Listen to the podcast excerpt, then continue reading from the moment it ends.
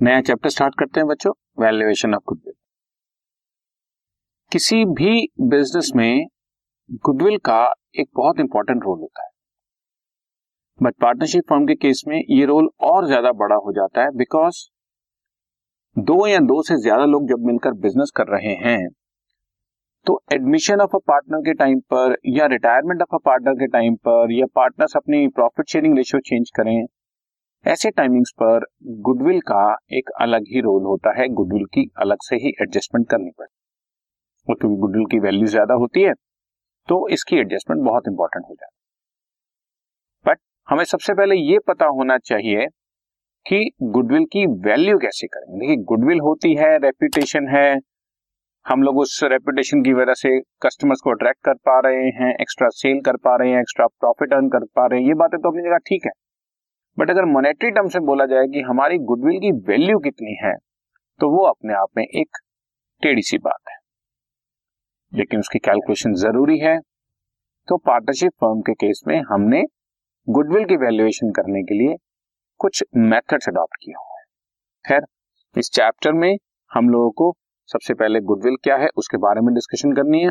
कौन से ऐसे फैक्टर्स हैं जो गुडविल को अफेक्ट कर रहे हैं गुडविल को इंक्रीज या डिक्रीज कर रहे हैं और फिर कौन से मेथड्स हैं जो हम लोग गुडविल की वैल्यूएशन के लिए यूज़ करते हैं? सबसे पहले गुडविल क्या है? बहुत सिंपल सी बात है बच्चों। Over a period of time a well establish business develops an advantage of good name और रेप्यूटेशन और वाइड बिज़नेस कनेक्शन हम लोगों के बहुत बिज़नेस कनेक्शन हो सकते हैं, या हम लोगों की मार्केट अच्छी हो सकती है, हमारी रेप्यूटेशन जो है हमने बहुत अच्छी बनाई है हमारी आफ्टर सेल सर्विस बहुत अच्छी है, हम प्रोडक्ट की क्वालिटी बहुत अच्छी देते हैं, इन वजहों से हम लोग जो है, वो एक एडवांटेज एस्टैब्लिश कर लेते हैं।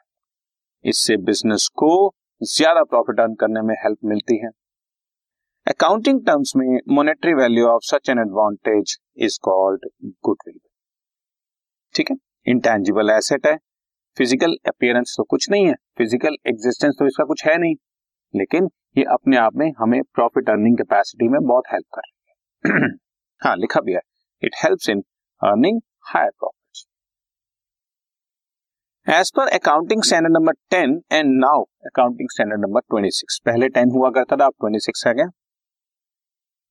accounting standard number twenty six में हम लोग इंटेंजिबल एसेट्स की ही बात करते हैं और क्योंकि गुडविल इंटेंजिबल एसेट है, इसलिए गुडविल से रिलेटेड जितना ही मैटर है, अब हम अकाउंटिंग स्टैंडर्ड ट्वेंटी सिक्स में डिस्कस करते हैं। ये एक इंपॉर्टेंट अकाउंटिंग ट्रीटमेंट की बात की गई है बच्चों की गुडविल को हम बुक्स में डेबिट नहीं कर सकते यहाँ पर लिखा है, goodwill can only be debited in the books of firm when money और money is worth has been paid for its acquisition जब मैंने मार्केट से किसी और की गुडविल परचेज की हो फॉर एग्ज़ाम्पल मैं तुम्हारा बिज़नेस परचेज कर रहा हूँ, तुम्हारी एसेट्स है एक करोड़ की लाइबिलिटीज है चालीस लाख की तो मेरे को तुम्हें साठ लाख रुपए देना है। बट तुमने कहा, नहीं सर मैं आपसे एटी लाख रुपीज़ लूँगा। या लूँगी। ट्वेंटी लाख रुपीज़ एक्स्ट्रा मैं आपसे इसलिए लूँगी बिकॉज़ मेरी रेपुटेशन है और कोई भी मुझे पे करने के लिए तैयार है तो वो जो ट्वेंटी लाख रुपीज़ मैं तुम्हें दूँगा दैट इज़ फॉर गुडविल तो इस गुडविल को मैं बुक्स में शो कर सकता हूँ। लेकिन मैंने अपना बिज़नेस स्टार्ट किया और over a period of time मैंने हार्डवर्क करके अपने बिज़नेस की गुडविल एस्टेब्लिश करी। इस गुडविल की वैल्यूएशन तो हम मैथमेटिकली कर सकते हैं बट बुक्स में या बैलेंस शीट में इसको शो नहीं कर सकते। अकाउंटिंग स्टैंडर्ड 26 इसकी इजाज़त नहीं देता। जो परचेज करूँगा, वो शो करूँगा। लेकिन जो मेरी अपनी गुडविल मैं क्रिएट कर रहा हूँ, उसको बुक्स में शो नहीं किया जा सकता। तो अब तुम देखोगे कि हम लोग बुक्स में आम तौर पर कोई गुडविल को डेबिट नहीं करेंगे। बल्कि पुरानी कोई गुडविल डेबिटेड पड़ी होगी तो उसको भी खत्म करेंगे but that is later on Otherwise, in any other case, goodwill can never be debited. So, in every case of goodwill, it should be adjusted in the partner's capital account.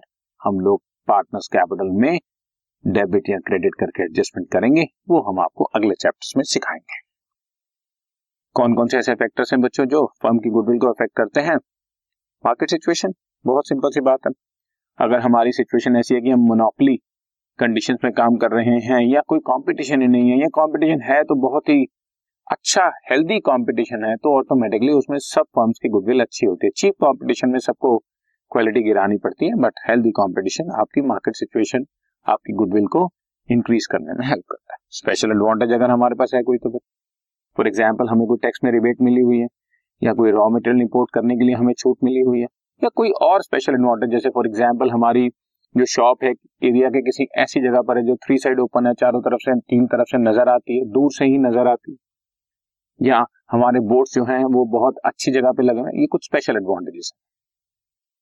या हमारे पास एश्योर्ड सप्लाई ऑफ़ पावर है well known patents हैं, या higher value ऐसे case में हमारे पास higher value of goodwill automatically हो जाती है in comparison to other location जैसा कि मैंने आपको बता दिया, अगर हमारी लोकेशन अच्छी है अगर हम किसी हाई पॉश एरिया में हैं तो ऑब्वियसली ज़्यादा प्रॉफिट अर्न कर पाएँगे। कुछ लो क्लास एरिया के अंदर हम बैठे हुए हैं, जहाँ पर लोगों की पेइंग कैपेसिटी कम होती है तो गुडविल की वैल्यू ऑटोमेटिकली कम हो जाए।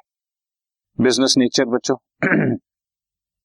जिस बिज़नेस में हाई वैल्यू एडेड प्रोडक्ट्स होते हैं high value added products value added products का मतलब होता है बेसिकली या तुम इसको सिंपल टर्म से समझो, जो ऐसी प्रोडक्ट्स हैं, जो बहुत हायर क्लास में यूज़ होती हैं, या जिनको बहुत हायर क्या बोलूँ क्वालिटी के लिए यूज़ किया जा सकता ठीक है?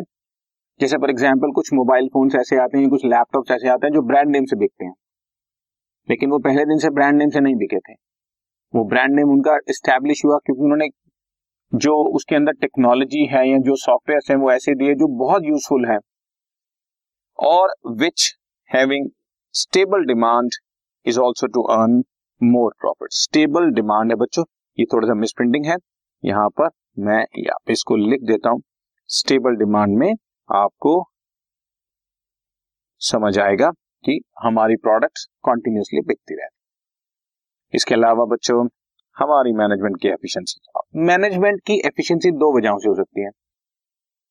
या तो हम कॉस्ट बहुत इकोनॉमिक तरीके से यूज़ करते हैं, खर्च करते हैं या हम लोग मार्केटिंग इतनी अच्छी करते हैं कि हमारी प्रोडक्ट की सेल अच्छा हो जाती अगर हमारी कॉस्ट ऑफ़ प्रोडक्शन भी उतनी ही है, जितनी अदर फर्म्स की है कंपीटिंग फर्म्स की है, या हम लोगों की सेलिंग प्राइस एक्स्ट्रा है, या हम लोग प्रॉफिट्स ऑटोमेटिकली कॉस्ट को रिड्यूस करके ज़्यादा अर्न कर पाते हैं तो ये सारी सिचुएशन मैनेजमेंट की एफिशिएंसी को रिफ्लेक्ट करती है। Which is well established enjoys the advantage of high productivity and cost efficiency वही बात हो गई बच्चों। तो इन चीज़ों की वजह से हमारी गुडविल ऑफ़ द फर्म हमेशा अफेक्टेड रहती है। अगर हम इनमें नेगेटिव काम करना शुरू करते हैं तो गुडविल डाउन हो जाएगी और अगर इसी में ही पॉजिटिव काम करें तो गुडविल हमारी अप हो जाएगी। सो व्हाट इज़ गुडविल उससे रिलेटेड अकाउंटिंग स्टैंडर्ड और कौन कौन से फैक्टर्स हैं जो तो इसको हेल्प कर रहे हैं, ये हमारा डिस्कशन हुआ। अब हम आगे।